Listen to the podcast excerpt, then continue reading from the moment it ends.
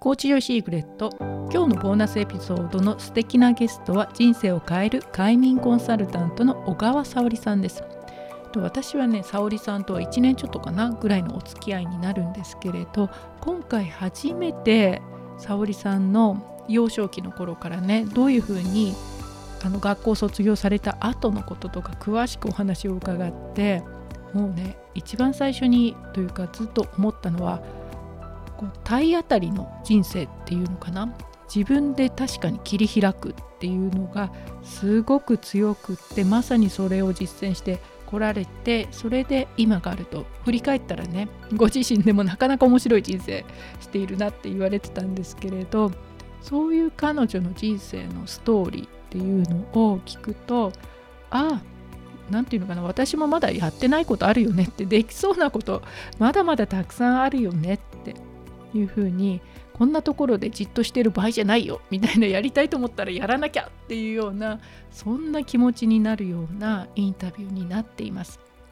で沙織さんのね紆余曲折ありながらも今が一番幸せだなと思うそういう境地に達したようなお話っていうのは今まさにあこのままかな人生どうしようってでも変えられるのかな何しようって思っている方のもうね優しく背中を押す時にドンって言っちゃいなよみたいな感じでね押してくれるんですけれどそんなエピソードになったかなと思います。で最後のね鎌倉散策の銭洗神社ですか？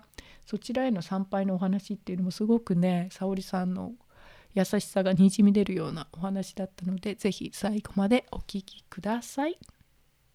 はじめに今日はよろしくお願いしますということで、あの、沙織さんのね、自己紹介させていただきたいと思います。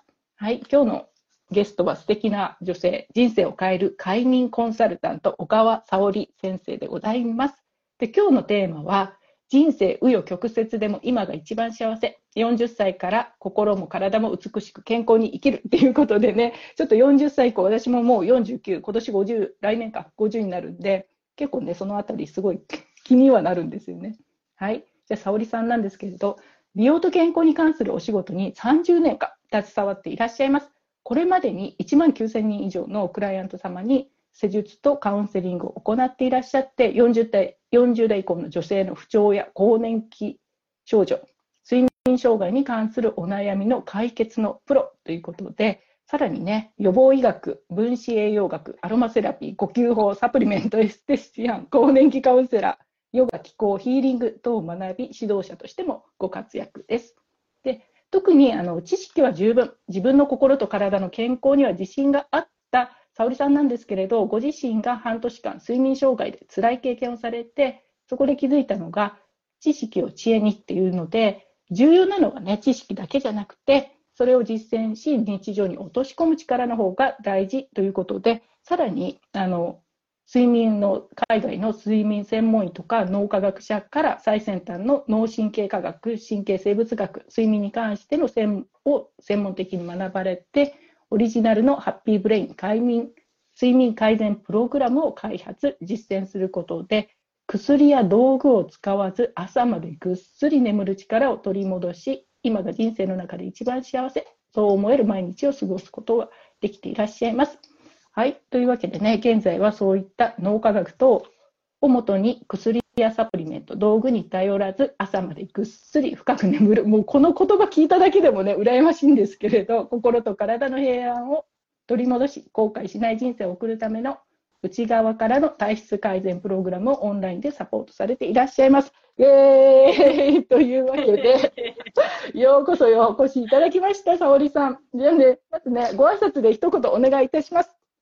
はい。えー、えー、と、うん、まあ私は、その、ただ睡眠を変えるだけではなくて、人生をあの変えたい人のためのこう睡眠の改善法っていうのをあの現在お伝えしてます。で、まあ、先ほどご紹介いただいたんですけども、まあ、自分自身が、まあ、睡眠障害になってしまって、そこで、まあ、いろいろ自分の中で結構、年を取らないために、まあ、お化粧品を、まあ、いいものを使ったり、あとは、ボイストレーニングで歌を歌って、内側から、こう、若返りを図ったり、まあ、ヒップホップをしたり、うん、まあ、いろんな、あの、外側からのケアで、あの、若さを保ちたいと思っていたんですけども、結局、眠れなくなって、一番のこう自分の美容と健康の要って、あ、睡眠だったんだっていうところに気づいて、うん、あそこからなんかこの睡眠ってすごい奥が深いなっていうところも感じて、あのー、本当にインナーケア、最高のインナーケアで、まあ、サプリメントとか何か道具に頼らなくても、自分の能力を取り戻せば眠れるよっていう、あのプログラムを今お届けしてます。よろしくお願いします。はい、よろしくお願いします。じゃあね、この今でこそそうやって眠れないインナーのね、内側からっていうことをされてるんですけれど、じゃそこにたどり着くまでに、沙織さんどんな人生だったかっていうことでね、ちょっと私興味津々でございますけれど、まずはね、子供自体どんな感じのお子さんでした？どんな感じでした？子供自体は。ななんでしょう、あのーうん、育った環境が、まあ、環境のせいにしてはよくないんだけど、まあ、客観的に見て、ええ、あのー、父がギャンブル依存症で、うん、母が、まあ、常にうつ病みたいな感じで、うん、まあ、結構特別な環境で育ってきたなっていうのもあって、でその中でも自分がこう3人兄弟の長女なので、うん、まあ、いろんな面で弟たちの世話もしなきゃいけなくて、結構なんか、子供っていうよりは、もう親が3人いるみたいな感じで育てられたかなっていう感じですかね。うん。うん。だから、なんか。親が3人いる、うん、自分も、私も含めて3人。弟たちの、ええ、あの、二人、10歳離れてる弟もいるので、なんか、その子の保育園の送り迎えとか、もうそういうことも小学校の頃からやったり、うん、でで、結構お金がなかったから、学校は進学できませんみたいな感じで、うん、なんか中学生の時に言われて、ね、最悪みたいな。最悪って、どんな感じの子供でした？うん。どんな子供どんな感じなうん。家はね、そういうふうにちょっとね、大変っていう感じだったけれど、うん。なんでしょうね。あの、私、背が、小学校5年生から伸びてなくて、大きい子供だったんですよ。うん、で、まあそういうのもあって、まあ学校の勉強もまあまあできて、小学校から高校までずっと学級委員をやってた記憶があります。はい。あの、結構頼られる感じの子供だった。学級委員ずっとやってるっていうと。そうですね、頼られる、頼られてたのかな？いや、私に聞かれてもわかんないけれど。いやいやいや、もうね、40年以上前の話だから、まあまあ覚えてない。いや、でもね、あの、学級委員何回かするぐらいならわかるけど、1回とか2回なら。でもずっと、しかも高校までやったらだんだん面倒くさくなるじゃないですか。あ、ならない。その面倒くさくはなかったですね。ただまあね、学級会の司会したりみたいな、ええ、あのそれは何もあのストレスなくやってた感じでした。えー、どんな性格でした？じゃあ、ね、振り返ってみて、その頃、高校生でも。うん、あ、学校ではいい子で、お家ではかなり荒れてました。どういうことですか、それ。いや、反抗期がすごい長くて、うん、で、よく家族間でも喧嘩もしたし、うん、うん、で、そうそうそう。あの母と喧嘩したら家中の引き出しを全部ひっくり返して出ていくみたいな。うん、だ誰がですか？私があの母が困るように全部引き出しをこうひっくり返して出ていくようなちょっと、まあ、私も変わってましたね。うん、はい、あえてね出して出して出して出ていくみたいなそれをじゃあお母さんそう片付けてくれるそうなんですね。うんうんうん。なるほどね。そういう感じでちょっとね、高校時代はあの、反抗期も長かった。はい。高校時代ずっと反抗期みたいな感じです？じゃあ。そうですね。もうその中学で進学を諦めてって言われた段階から、もう反抗期でしたね。なんかうん。私だけみたいな感じで。なるほどね。うんうん周りの子はね、行くのにそうそうっていうそうですね。そういうことて。ですね。うんうんで、その時ね、じゃあ高校でそうやって卒業して、その後、何をされました？そう、なんかその、うん。母に、なんかすごい変わってる子だったんで、うん。海うん外か大阪に行けみたいに 指示されて。なんかあなた日本じゃ無理みたいなから？日本人らしさがないとか言われて、日本,、えー日本だとやっていけないから海外とか行ったらみたいな。海外か、それか大阪っていうのが、ちょっとね、大阪の人が今聞いてたらなんでやねんって言って。うん。そうで、いや、海外はなって思って、じゃあ大阪に行こうと思って、大阪にうんあの就職しました。はい。なるほど。その時は何をされててまされたんですか、最初に。最初はうん本当に何何にも関係考えてなくて、ただお給料が良ければいいって感じで、あの飲食業について、はい。うんでもうすぐ19歳になってすぐ結婚したんですよ。あ、そうなんですね。うん。はい。うん三付き合って3ヶ月ぐらいの人と結婚して、うん。勢いで。勢いで、19歳で。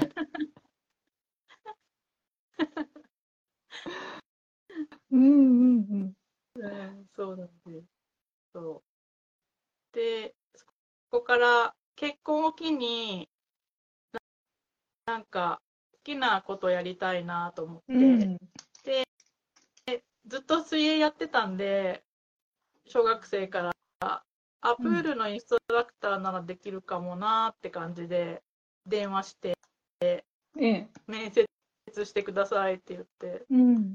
募集はしてないけど、まあいいですよ みたいな感じで言ったらはい。で、そこからインストラクターを7、8年やってましたね。はい。そうなんですね。それ、小学生とかに水泳を教える？そうですね、小まあ、うん、赤ちゃんからお年寄りまでうん教える感じで、ねえええはい。うんそれね、やっててどうでした？どんな感じで？うん。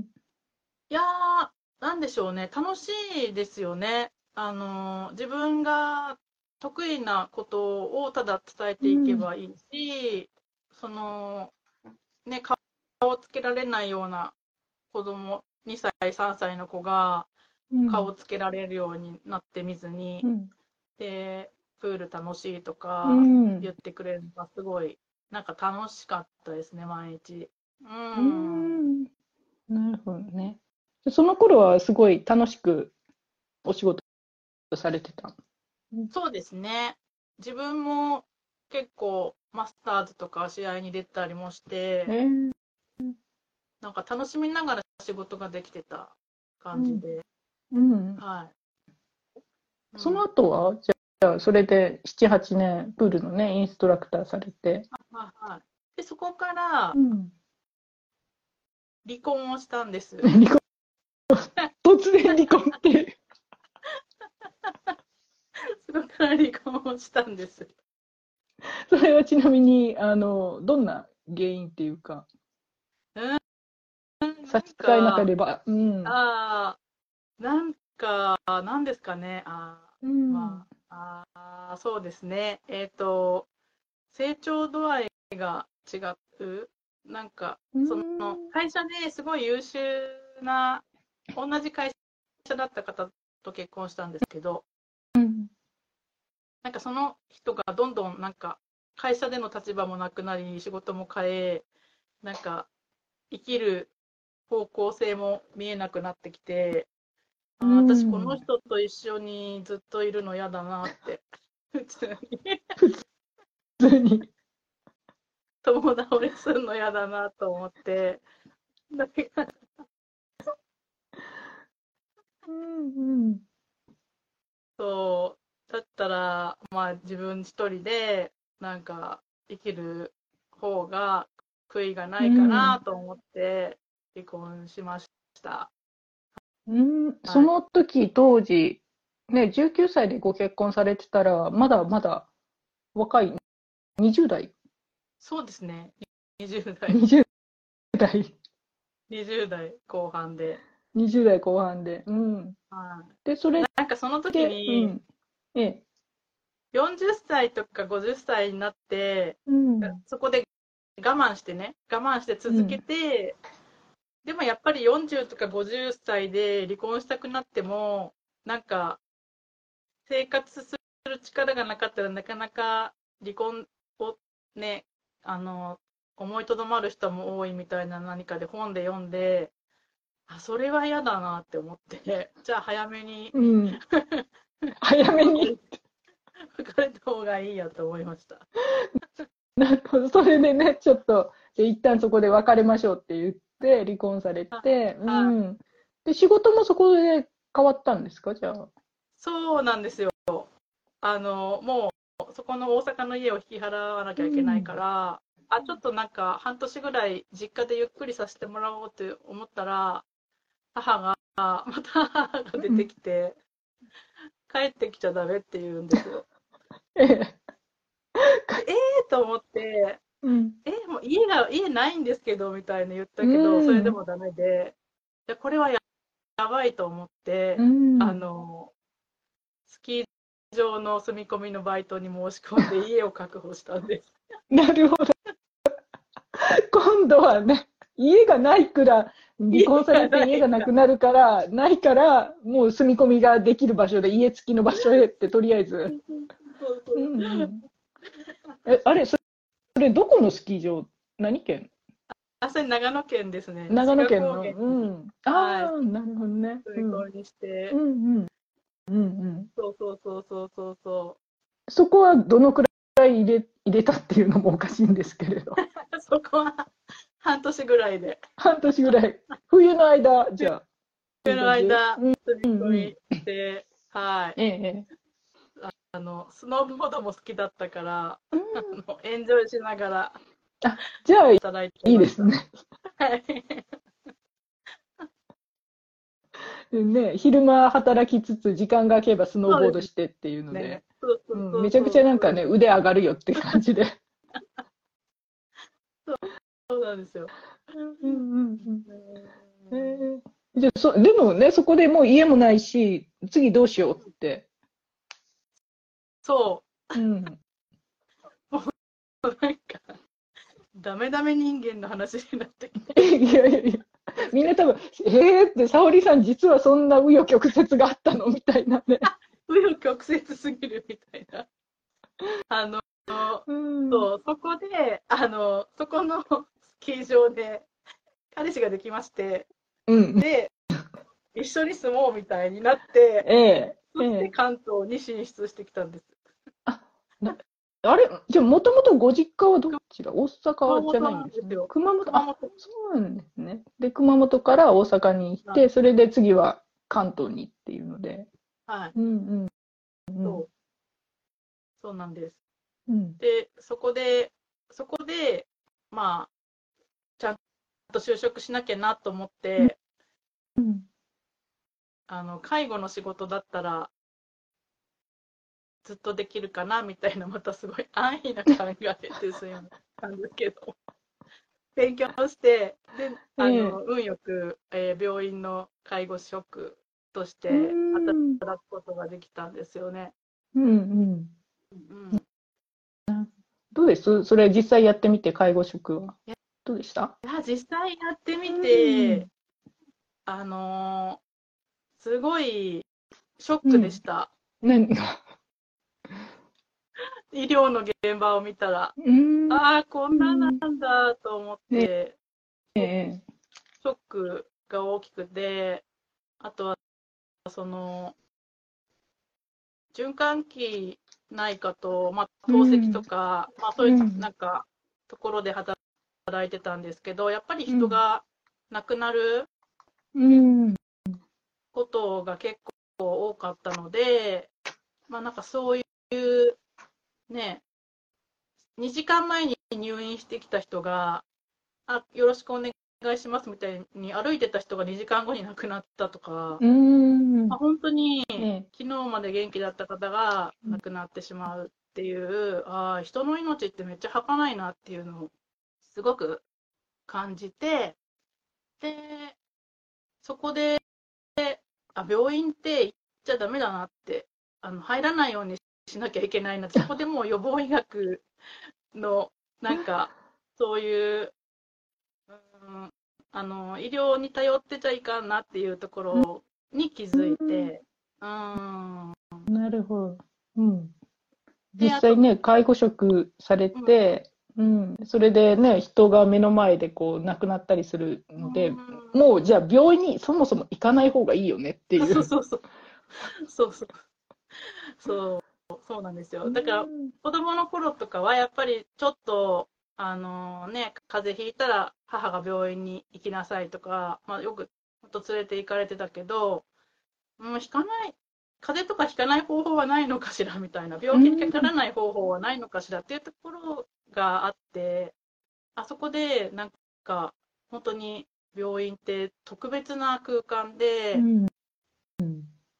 あの本当、健常な歩いてた人が2、3日でも寝たきりになっちゃったり、うん。まあ、そういう、なんでたったこの数日間でこの人こんなになっちゃったんだろうとか、あと、ちうんょっと認知症が早まったり、入院することでね。強く出たり、うん、なんかそこで、あの人間のこのあ生き方、い生き方っていうか、人間とはみたいな、うん なんかそういう環境です、こんなすぐ弱ったりもできるんだとか、うん。すごい思ったし、あとはその、やっぱその頃は、ちょっと不穏になったり、患者さんがすると、うん。もう睡眠薬を使って眠らせるっていうのが、うん。あのすごい当たり前のように行われていたので、なんか睡眠薬って怖いなっていうのがすごいその時のなんか私の中に刻み込まれてるんですよね。うん、なるほどね。うんなんか睡眠薬をね、の飲むっていう飲まされてる感がすごいあったのかな、見たときに。うん、そうですね。で、翌日も飲ま、ね、その、急に増やせば、日中も意識がドロドロしちゃうし、うんほんでまた夜元気になって、点滴バシ抜いたりして、血がピューみたいな。うん、もうそ血がピューとかって。なん。かあのね、今のね、あの、意識がドロドロするって、ちょっとすごい表現ですよね、それね。なん。かわ、わかるけど、あ、すごい嫌だ、嫌な感じがするっていう。うん。なん。かそういうのも見て、うん。なん。か、やっぱり介護職じゃないとそこでまた、あ、もう、それ、それはもういいですっていう感じに。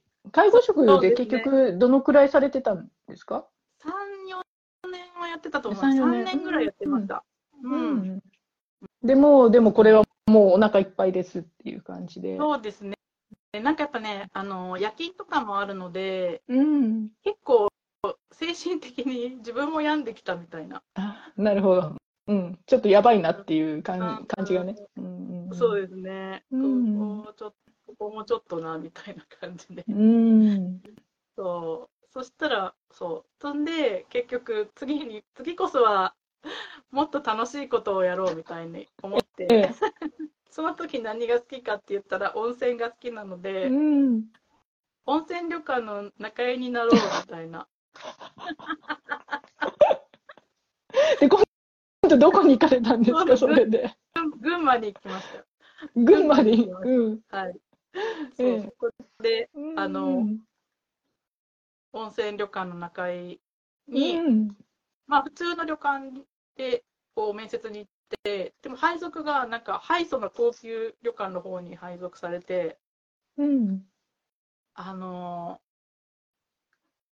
すごい、毎日芸能人とか、そのえ、財界の人とか、うん。こう、日本を背負ってるような人たちが、普通に来るような旅館に配属になって、うん。そこで、まあ、そのね、接客とか、いろいろしつけ、お客様にしつけられたり、あとはまあ、引き上げてもらったり、応援してもらったり、なんかそこうん。もちょっと人生のターニングポイントになったなっていう感じで、なんか自分が、やっぱ、その、毒親育ちっていうか、まあ、ふあんまりいい環境で育ってなくて、どちらかというと、なんか応援というよりは、なんか、うん。私から何かを奪ってやろうみたいな、親親が。働いたら仕送りをしてみたいなうん。感じで、あなんかどんどん奪われるみたいな感覚があったんですけど、まあ、その旅館の、まあ、スタッフの方もそうだし、お客様も、なんか今度引き上げてくれる人たちばっかりだったんですよ。うんえ例えばどんな感じですか？引き上げてくれるって。あ例えば、なんか、うん私がなんかまあ仲居をやっていて、で、ただ、なんか毎月来るお客様が、まあ、この先どうすんだよみたいな。まあ、どっかね、社長さんなんですけど、ええ。で、なんか、いやー、独立したいですみたいに言って、で、なんで独立、何で独立するんだみたいな話になって、あじゃあ私コーヒー好きだからコーヒー屋って言ったら、お前、いくらでコーヒー売るんだって言われて、500円って言ったら、じゃあ1日に何人来るんだお客さんって言って、だからそこから、そりゃ無理だって、お前じゃ無理だみたいな、もっと単価の高いやつにしろみたいな感じで、なんか、すごいね、すごいね。企業の、あうん。企業アドバイスをさせてくれるようになって、うん。でであ、あなた何が好きなのみたいに言われて、あ、化粧品が好きですって言ったら、うん。じゃあなんかそういう手に職をつけて、エステとかやればいいじゃんみたいに、うん、好きなことで起業できるよみたいに言われて、そっか、エステかみたいなのが見えてきて、そしたらそのたまたまその旅館の中にエステサロンが作られることになったんですよ。で、うんそこもなんか、あの資生堂のいいあの高級なエステですごいあの教育もちゃんとしてるので、そこでなんかオーナーさんも中井さんの中でも勉強したい人がいたら、あのエステの勉強を始めてもいいですよみたいな感じで、まあそれは休みの日にやらなきゃいけないんだけど、そこから勉強が始まって、うん。うん、でエステを覚える。みたねいな感じ。その時、ちなみにおい、何歳でした？おいくつでした？その当時。30で中井になって、エステ始めたのが31とか。ですかねどうでした？それでね、あ、これ楽しそうと思ってやってみて実際。あの、楽しかったです。あの、うん。なんか教えてもらうんですけど、あ、なんか自分が知って、知って、知ってたみたいな感覚で、一回見たらすぐ覚えられて、他の人は結構苦戦してるのに、うんあの、超簡単と思って。超簡単。超簡うん。単と思って始めました。うん。そう。で、もう休みの日は都内の、まあ、アロマスクールとか、まあ、エステのスクールに通って、まあ、資格とかも取りつつ、まあ、中居もやりつつ、あの、エステのこう指名が入ったら、うん施術もして、みたいな感じで、あの、施術の経験も積んでいったっていう感じですね。うんうんあの、それで実際ね、こう習ってる時は楽しいし、施術した時とかはどうでした？やってみて。あ、それがめっちゃ褒められて、やっぱお客様が、この会社の社長さんとかじゃないですか。ええ。人の上に立つ人たちだから、うん。褒めるのがうまいんですよ。どんな風に褒められました？覚えてます？あの、一番嬉しかったのが、うん。なんか世界中のコスパを回るのが好きな某有名な方を施術したときに、うん。なんか、小川さん、これずっとやりなよって言われて、あの、俺いろんなスパ行ってるけどさ、って言って世界中の、絶対世界でもやれるよみたいに言ってくれて、え、マジか、みたいな。えじゃあやりますっていう。じゃあやりますって言って。そうそうそうそうそう。なんですよ。ううんんそれをな何が、うん、何がね、そんなにこう、向いてたっていうのかな？あ、なんですかね。ちょうどいい圧って言われるんですよ、誰にやっても。その人の心地よさうん。達するのかな？さするゴッドハンドみたいなね、もう手が、感覚がそうなのかなっていう。感覚が多分もう向いてたとしか言いようがないですかね。うんだと、それ以外わかんないです。自分では。自分では、じゃあ、本当に意識そんなにこう、なんとかしようとかじゃなくて、普通にやってたら、普通に、以上にすごい皆さん気持ちよくなってくれる。そうですね。結構外人さんとかは厳しいんですよ。あの、本当に、ね、海外でいろんなスパ受けてるから目も超えてるし、でも結構先輩とかは怒られてたんですけど、そうじゃないみたいな、うん。ノーみたいに言われてたんですけど、私はもう常にエクセレントとかグレートとか言われて、私はまあ英語はわからないけど、あまあ褒められてるなうみたいな。んうん。やっぱ世界レベルだなみたいな。すごい、ね、それって。うん。うんこれは特技だと思います。特技だよね。本当にね、それね、自分でもう、エフォートレスっていうか、まさにそうだよね。努力しない、しないっていうわけじゃないんだけど、自然に自分の才能として持ってるっていう、うん何かがあるんですよね、感覚がね。そうですね。だから子供の頃からおばあちゃんにマッサージは常にさせられてたから、うん。で上手上手って言われてて、ええまあ、そこはええなんかできるっていう自信があったのかもしれないですね。無意識のうちに。なんかね、筋がわかるっていうのかね、触った筋肉がわかるのか、何かがわかるんですよね、きっとね。うんあ、そうそう。ここここの、ここを触るときはここっちに立たなきゃいけないとか、まあ、方向とか立つ位置とか、そういうのも、なんか、あここれだとこうよねみたいなのが、なんか、多分病院でも人の体とか見てるから、うん。なんか、イメージがつきやすかったのかもしれないですね。なるほどね。えーでそれでしばらくは、こう勉強しながら、たまにね、ホテル、ホテルっていうか旅館で施術して、その後、どうされたんですか？その後、うんなんか起業しようと思って、あの、そしたら先輩に、うん。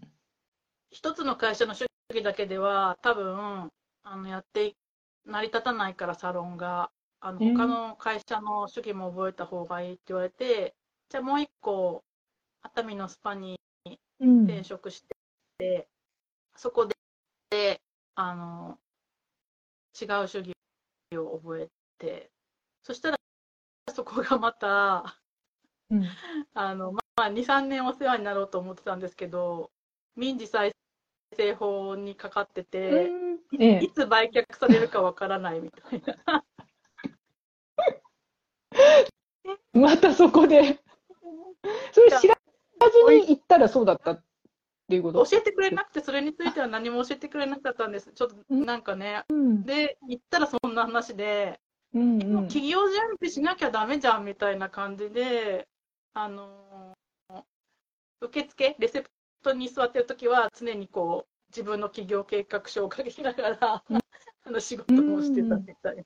なるほど。もうね、だってそこのね、新しく就職したと思ってたところが、民事再生でなくなるって言われたらね、後ろがもうないからって。そうそうそうなんですよ。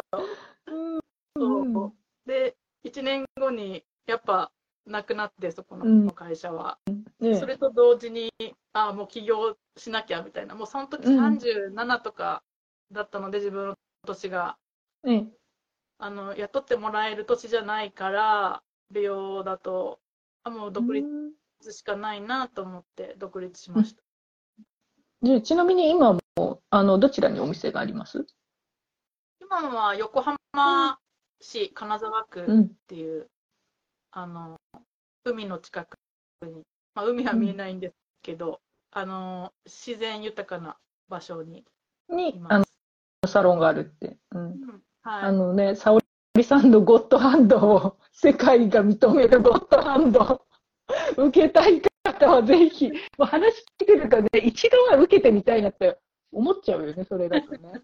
ありがとうございます。本当にね、なんか話聞いてるだけで肩こり取れそうな感じするから。うん。うん。うん、で、独立して、当初当初から最初からそこでですか、お店、サロンは。そうですね。うん。あの、本当にもう、それも直感で、あの、ね。なんていうかな、安くはやりたくなかったんですよ。うん。値段を。何千円とかではやりたくなくて、そうするともう東京か横浜しかなくて、うんで、東京はその時も本当にもう、10 14年前は、あの、サロンオープンのブームで、うん。そこで生き残るって、まあまあ、まあ無理だな、みたいな、すごいお金かかるから無理だな、みたいな感じで、じゃあ横浜か、みたいな。で、うん。その、店舗として使っていいよっていう物件が2軒しかなくて、で、最初に見たところが今の場所で、あの、大通りに面してるし、人も歩いてるから、うんここならいけるかなという、ただ超安易なんですけど、うんそう、そこでね、14年ぐらいやってます。えー、実際どうですか、やって、独立して、起業して。あー、もう本当甘かったなって感じでしたね。甘かった。どういう感じで甘かった？誰も来ない。誰も来ない。来るって言ってた人も全然来てくれなくて、あ、これがん。社会の荒波か、みたいな。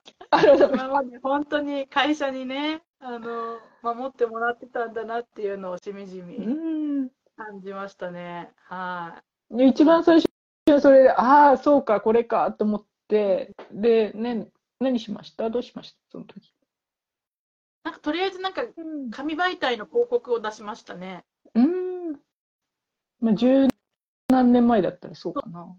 そうそうそうそう、紙媒体のばを出して、そう。で、なんかすごい安く出した方が来るよみたいに、その会社の人に言われてうん。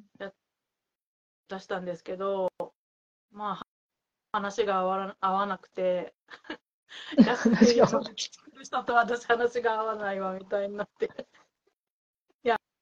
やめたと思って、うん。で、なんか自分でイベントをしようと思って、あの、毎月ランチ会を、あの、始めたんですね。ねはうん。い。そうそううんで、どうでした？それでランチ会始めたら。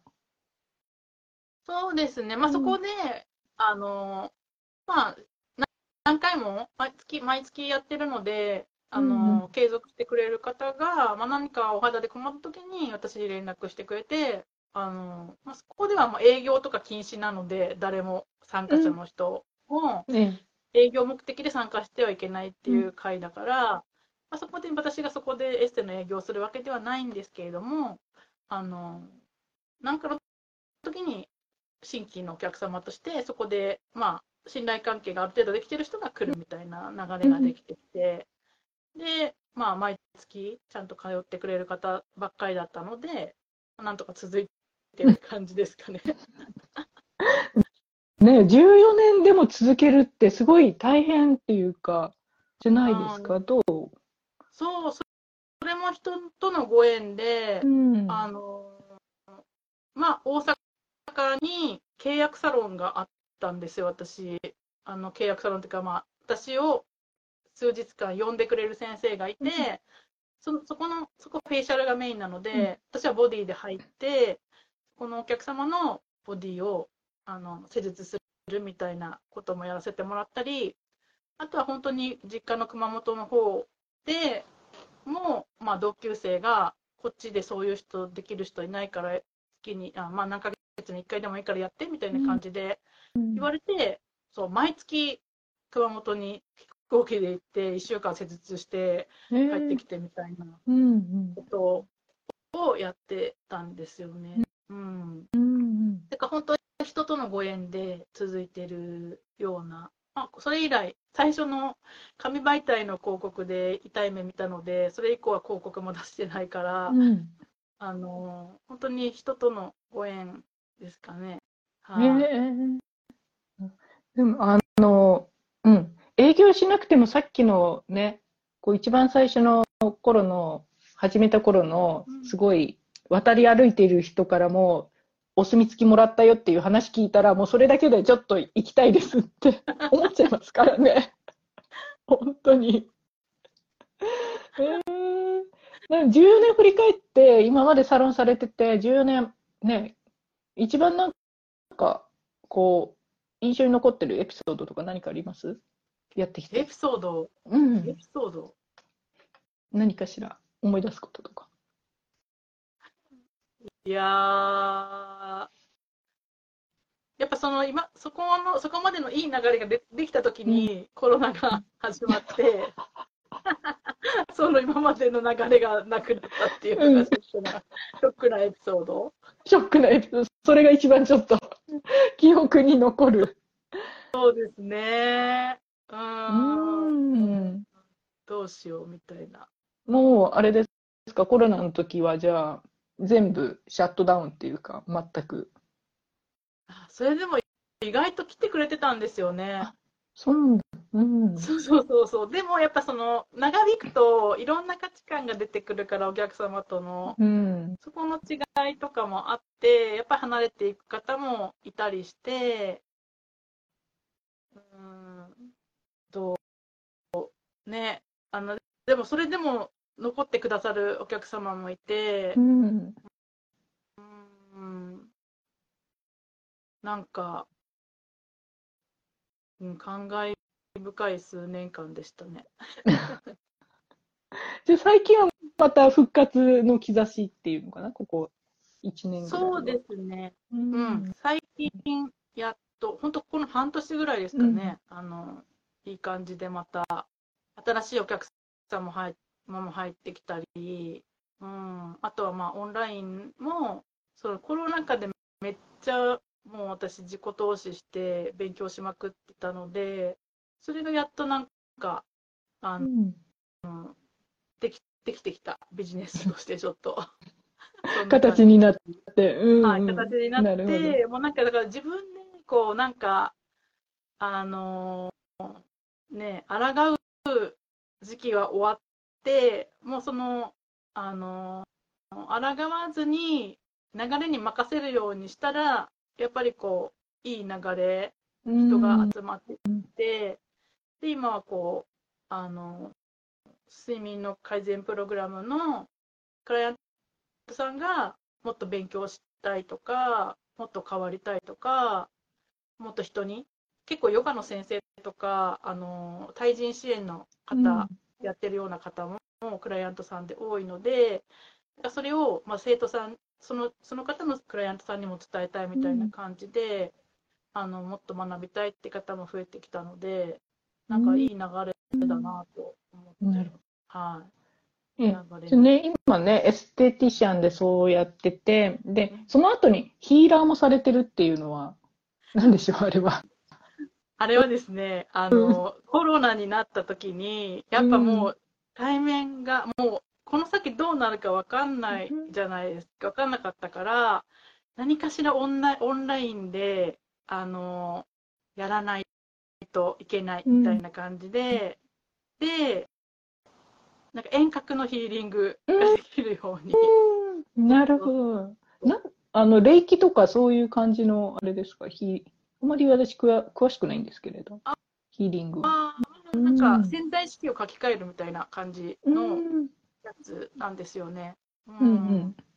で、まあ、そこで、まあ、なんだろう、モニターさんとかをやって、結構いい感じで変わる方多かったんですけど、なんでこの現象が起きてんだろうって思った時に、そこがすごい頭がいっぱいになっちゃって、これは解明しないと、なんかこの仕事できない。みたいになって、うんうん。そこにたまたまもうイギリス人の脳科学者の人がバーンって現れて、うんあこの人からジョン・ディスペンサあジョー・ディスペンザーのー。うん。あのから学んでる方なんですけども、うん。ええ。はい、そこでそこからそのあの、まあ、脳の仕組みとか体の仕組みとか、まあ、なんでそれヒーリングが起こってるのかとか、まあ、そういうなんかスピリチュアルと言われてることを科学的に実はこういうことが人間ってできるんだよみたいなことを学んで、うんあそこで腑に落ちたんですけど、ねあだったらこれをか私それ学んでみたいの、私も。すごい興味津々って感じ。うんうんうん。そうそうそうそうなるほどね。うん。そうそこがなんか腑に落ちたら別になんか遠隔でヒーリングよりも、なんかそういうリアリティのある科学的なことでなんかいみんなに分かるように伝えるのがやりたいなと思って、うんうん、そっちにまたシフトして。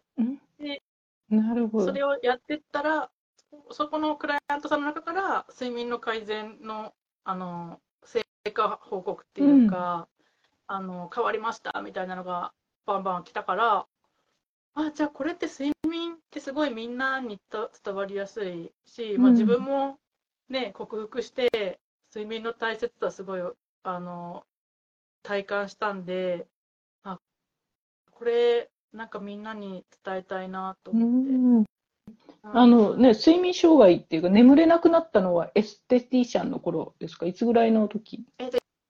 今から3年ぐらい前ですね。ちょうどコロナのそうですね。前後？始まった頃か。コロナのうん真っ只中ぐらい、まあ終わりがけに近い頃ですけど、うんうんうん。うんうんうんうんうん。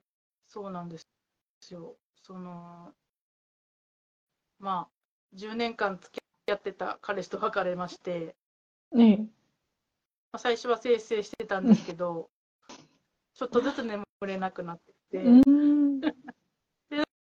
まあそれを今自分がちゃんと勉強して睡眠のこととか体のこととか勉強して分かったんですけど例えばその病院時代に結構夜勤とかやってて体内時計を自ら壊してた上にその30代の頃はその、ね、仕事が忙しくなってきて飛行機で熊本のサロンとか行って1週間バリバリ働いて、で帰ってきたら毎月熱が出るんですよ。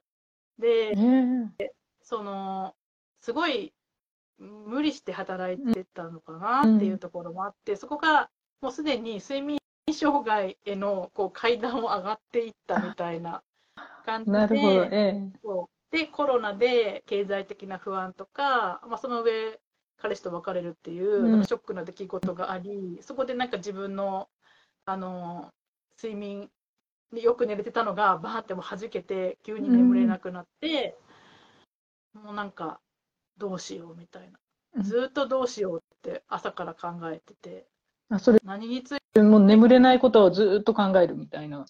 ですか？うん朝起きたら、あああんま眠れてないな今日も眠れなかったらどうしようってまたうん。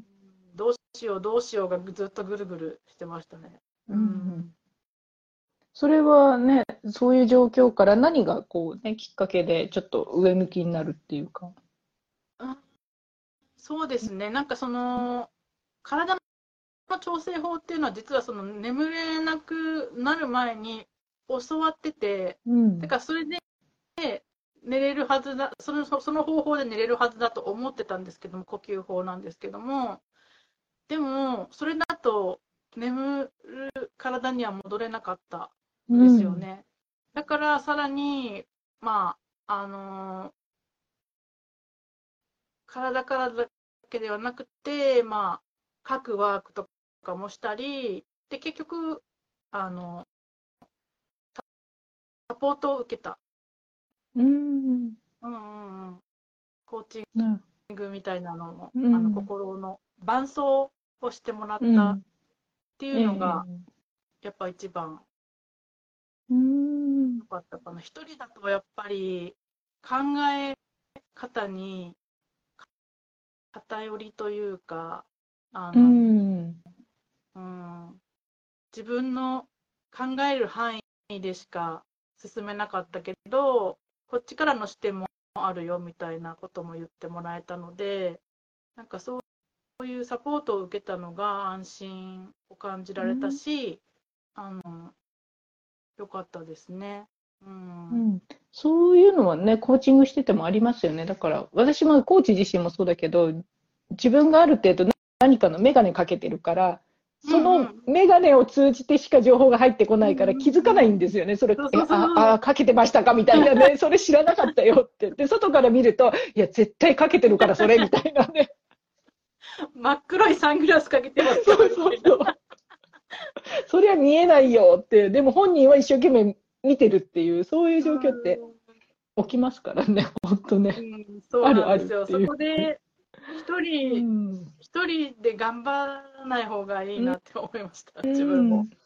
ううんうんん、本当本当、なんかそんな、ね、やっぱうん。自分一人で頑張る限界を感じましたね。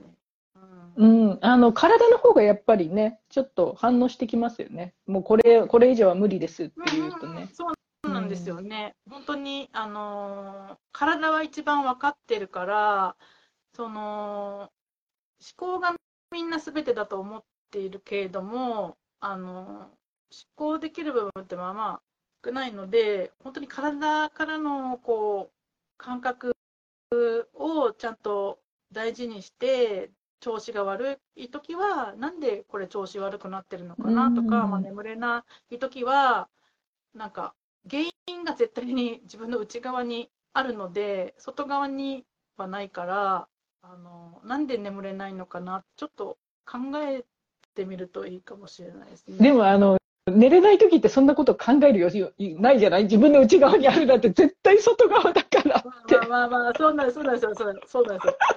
そう。なりますよね。特に眠れてない時はそれどころじゃなくてもう一人の世界にあうんのポツンといるような状態だからねだから余裕ないよね、本当ね。そううん本当になんかあの眠れなくて夜中にパニック状態になって、うん。本当に自殺しそうになった時があってうん。でその時にあやばいと思ってなんか命の110番に電話しないとと思ったんですけど、うん、それすら見つけられないんですよ。あそのあ、見つけられないって。すらうん。見つけられないなんですよ。なるほど、ええええ。そういう、うん。あのパニック状態とか、もう寝て、うん。寝れてない状態っていうのは、うん。脳の状態が独特だから、普通なら検索すりゃ出てくるだろうっていうのが、もう見つけられなくて、うん。うん、すごい怖かったですね、それが。うんうん、こうこうなっちゃうんだって、自分がうんうん怖くなりました。でそそこで、あの、誰かにヘルプをお願いしたっていうそうですね。感じかな。はうんうん。で、少しずつ、うん、改善。眠れるように、どのくらいで眠れるようになりました？それで。半年ぐらいですね。うんう。ん、やっぱ波があるので、良くなったと思ったら、またちょっと下がって、で、うんまた良くなってみたいな感じで、あのちょっとずつこう波を打ちながら良くなっていった感じですね。うん。なるほど。こうね、少しずつ上がっていくっていうのそうね。そうそうちなみに今ね、毎日どのくらい、何時から何時まで寝ていらっしゃいます？今夜の8時から朝の3時まで。それすごいね。朝、夜8時から3時って何時間？7時間。?7 時間か7。時間。7時間ぐっすり眠れるって羨ましいって多分言う人も多いと思うんですうけど。あの、ね45ぐらいの人だと、うん多分ね、この動画見てる方、40歳以降の方多いと思うんですけれど、45ぐらい、50前とかだったら、大体何時間寝るのが理想的なんですか？あまあ、理想はうん7から9時間で ?7 すから9時ね。間。うん。あの、難しいよね。7から9時間をずっと寝るっていうのがうん、しかもぐっすり眠るっていう。そうですねうん。やっぱりこう、うん。年齢とともに、こう、体内の電気信号が弱ってくるから、その、一番最初の深い眠りが深く眠れてないですよ。だから常にこう、浅い状態で、うん。あの、年を取ると、そういう睡眠に変わってくるんですけども、まあでも、あの、やっぱりやり方次第で、自分の中のこの電気信号も強くすることができるし、あの、体内時計がどんどん年取ると早まっていくんですよね。うん。年寄りの人って早早早寝早起きじゃないまあ私もそう、それは私は意図的に。だからそれがあの早まりすぎないようにも調整ができるから、まあ、そういったなんか、あの方法はあるから、うんあのちょっとねあのライフスキルなので睡眠ってそうですよね。あの、睡全眠、然パフォーうん、マンスが違うんですよね。あのそんな気がする。ねあの今の日常の自分のパフォーマンスが、まあ、ここれぐらいだ、いい調子だと思ってる方も、睡眠を変えればもっと良くなるんで、うん。もう本当にあの時短できますね、仕事なんか特に。うんなんか、そう、パフォーマンスが上がるっていうのと、やっぱり朝起きた時の気分がすごい違うんじゃないかなっていう。そうですね。やっぱこううまく眠れてないと、うんうん朝がすっきり起きれないとか、あの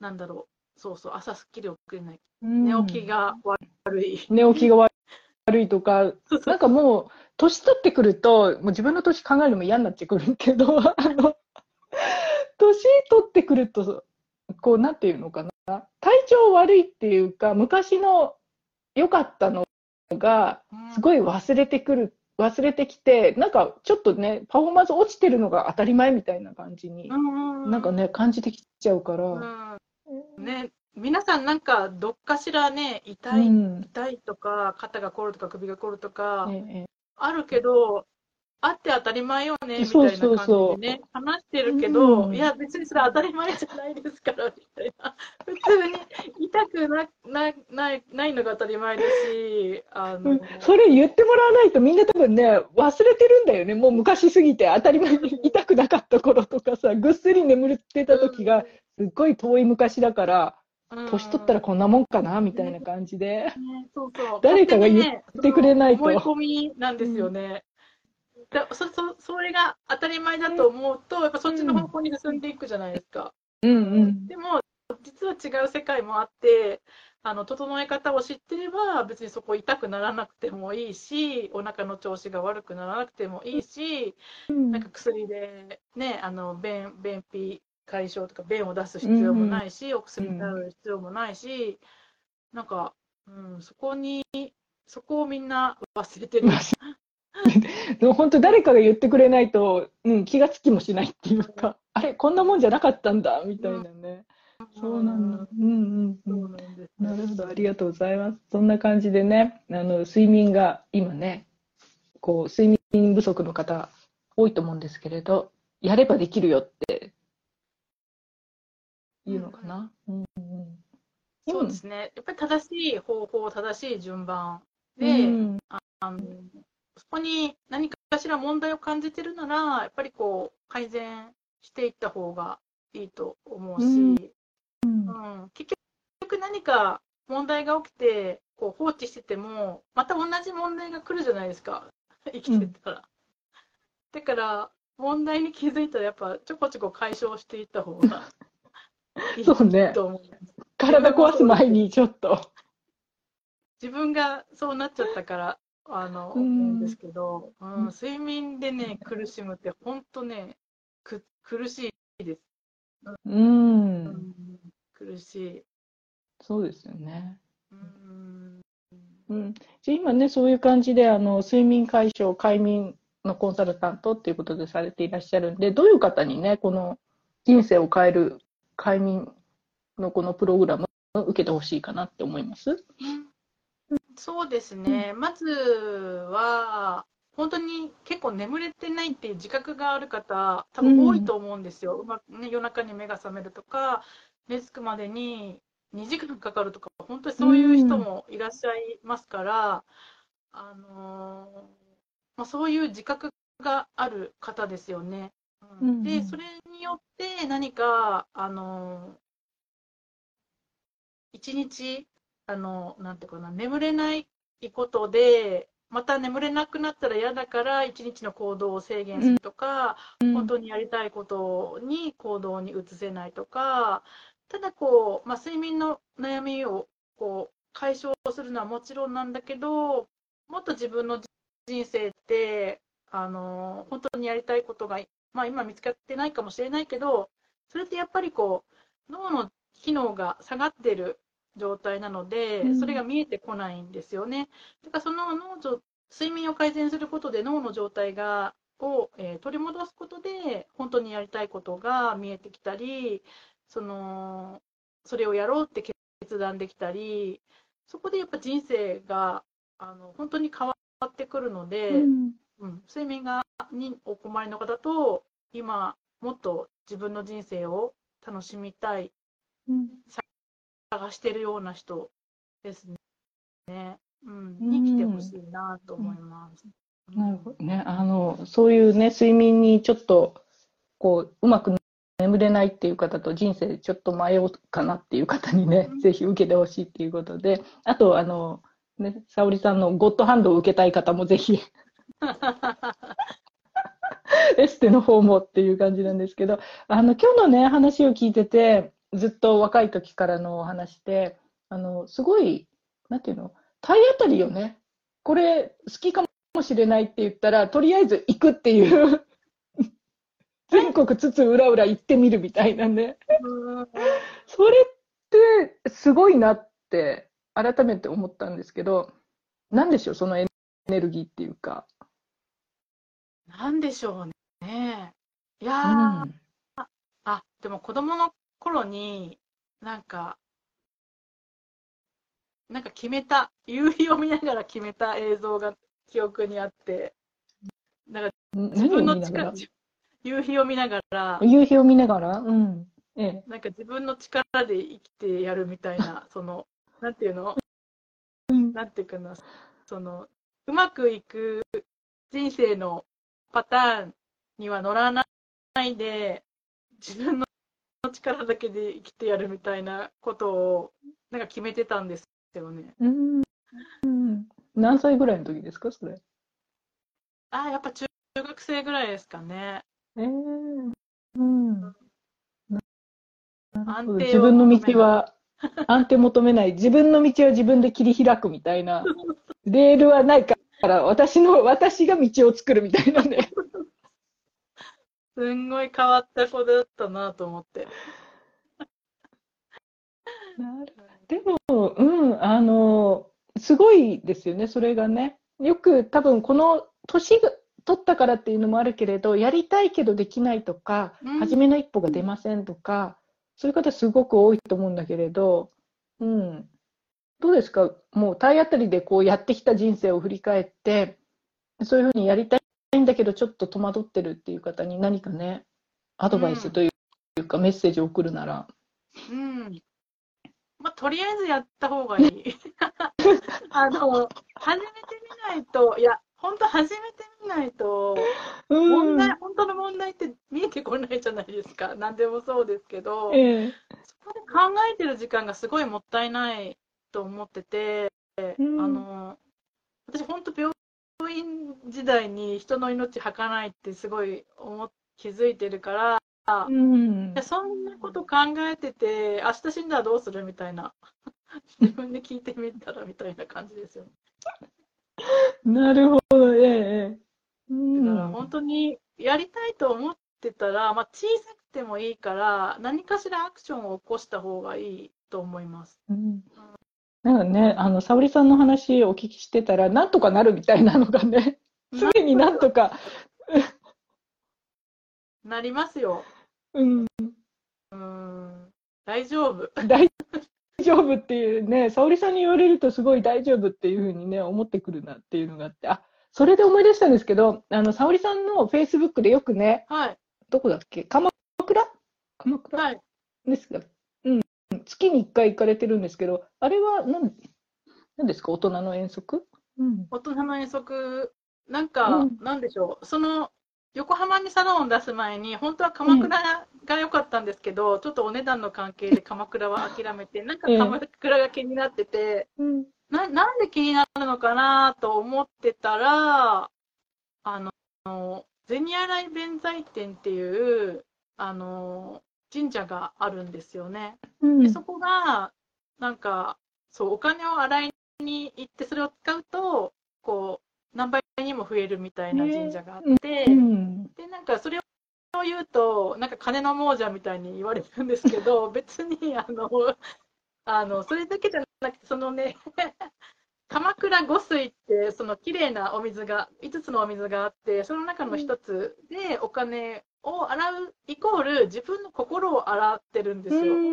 うん。そうそうそうそう。だから、その、い毎月1回行って、まあ、心をリセットして、立ち止まって、1ヶ月間どうだったかな、みたいなのを振り返る日に私はしてて、うん。なおかつ、まあ、今はキャッシュレスだから、あんまり現金のやり取りはお店サロンでもないけども、なんかその、お客様に、こう、その、洗ったお金をお釣りで渡して使ってもらったら、まあ、お客様にも多分お金が入ってくるっていうイメージで、前始めたイベントなんですよね。うんね、それ気になる方、参加したい方はどうしたらいいですか？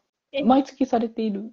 うん。あそうですね、毎月、身の日にうん。開催してるので、ああのーどうしよう。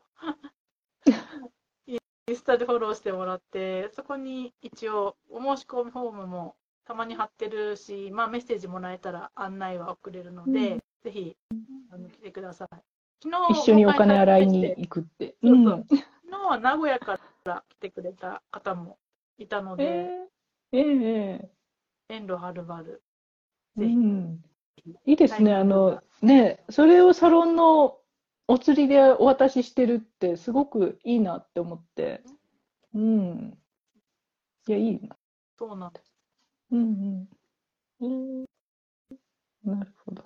ありがとうございます。そんな素敵なね、鎌倉に大人の遠足っていうことで、毎月されていらっしゃるので、興味のある方はまた沙織さんに DM でお問い合わせください。ということです。あとは、じゃあね、あの、睡眠の方とかもう少し知りたいっていう方はどうしたらいいですか？えーっと、毎週土曜日に、あのー無料のオンラインの、えー睡眠改善の勉強会をやってるので、まあ、そちらにぜひ参加していただけたらなと思います。はい。で、土曜日ですね、日本時間の朝5時半から90分と、えー13時半から90分、1日2回開催しているので、土曜日は。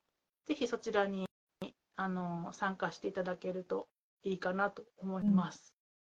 ね、そのね、勉強会の話も沙織さんに聞いたら、いつだったかな？参加中に寝る方がいるんです。そうなんですよ。そのワークをやるんですけど、その時に5分間だけワークをやるんですけど、その時に大体半分以上の人は寝てる。気持ちよくなって。そうそう、気持ちよくなって寝ちゃって。やっぱそれだけあの普段こう脳が過覚醒を起こしてるんだなっていう。うん。だね、5分間だけのワークで寝ちゃうって。ちょっとあの状況を想像すると面白いですよね。ちょっとねああみたいな、どうしよう、起こしていいのかなっていう。そういう時ちなみにどうされるんですか？あ一応こうあの目を開けましょう、目目をつぶってワークしてるので目を開けましょうみたいな感じで、でも1分間呼吸の数を数えるんですよね。その時に、すいません、もう一回1分間数えてくださいみたいなのが増えてきて、ね、寝てたみたいでみたいな。なるほどね。一応後でちょっとお起きてはいただけるみたいなんで。うん帰ってこないわけではないんですけど。うん、ないんですね。うんそれもすごいなっていうふうにね、思ったんですけれど、そんな感じでね、ちょっと脳みそリラックスしたいっていう方は、ぜひ、勉強会の方へもご参加ください。はい。というわけなんで、今日はね、ちょっと長めに、沙織さん、ありがとうございました。いろいろな話を。すごい楽しい話をね。いえいえいえいえ。あの、多分みんなね、知らないのかな、沙織さんが、エステティシャンの印象はすごい強いけど、その前の話とか全然知らないから、あ、そうなんだっていうね。やんちゃだったんだな、みたいな。うん。でも、あの、ゴッドハンドがやっぱりすごいなっていうのがね、天性のものがあるんだなっていうのがすごく思ったんで、これからもぜひそれを皆さんにお伝えしていただいたらなと思います。はい。はい、今日はすごいありがとうございました。ありがとうございました。本当にえー見ていただいた方もね、本当に最後までお付き合いありがとうございました。はい。ではでは。ありがとうございます。はい。はい、今日の沙織さんのインタビューいかがでしたか？なんかね、本当やればなんとかなるかもねってやってみたらいいんじゃないっていうね、もうちょっと軽く人生考えても大丈夫そうっていうそんなインタビューになったんじゃないかなと思います。このお話が誰かの背中をね押すようだと嬉しいです。で、沙織さんの本当にあの人の体を知り尽くしてるっていうのかな女性の体をすごく詳しくね知っているプラスあの知識もね脳の科学的なところとかも豊富なのでちょっと眠れないとか私もそうなんですけど 更年期かなっていう方はね是非さおりさんの勉強会の方でねあのさおりさんとお話ししてみてください。はい今日もありがとうございました。今日も最後までコーチジョイシークレットを聞いていただきありがとうございます。今日の放送が面白かった役に立ったと思った方はレビューや subscribe して応援していただけると嬉しいです取り上げてほしいトピックや質問などはお気軽にインスタの DM でお知らせください。では来週もまたお会いしましょう。